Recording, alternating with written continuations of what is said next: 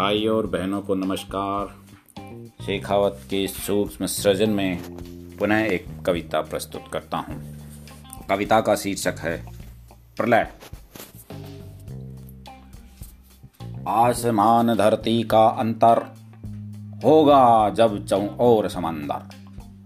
आसमान धरती का अंतर होगा जब चौ और समंदर।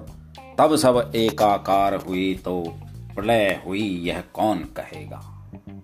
आसमान धरती का अंतर होगा जब चहु और समंदर, तब सब एकाकार हुए तो प्रलय हुई यह कौन कहेगा? अभी भेद मानव मानव में, सुख में, दुख में, लय में, तांडव में, सब कुछ एक मेक होने पर हुई एकता कौन कहेगा? अभी भेद मानव मानव में, सुख दुख में, लय में, तांडव में सब कुछ एक मेक होने पर हुई एकता कौन कहेगा?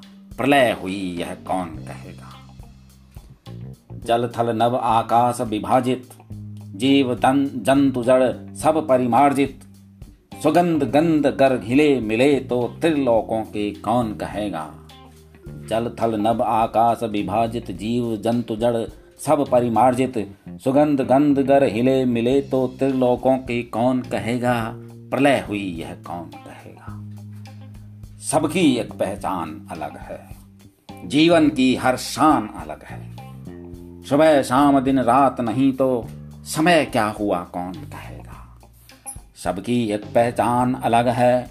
जीव, जीवन की हर शान अलग है। सुबह शाम दिन रात नहीं तो समय क्या हुआ कौन कहेगा? प्रलय हुई यह कौन कहेगा?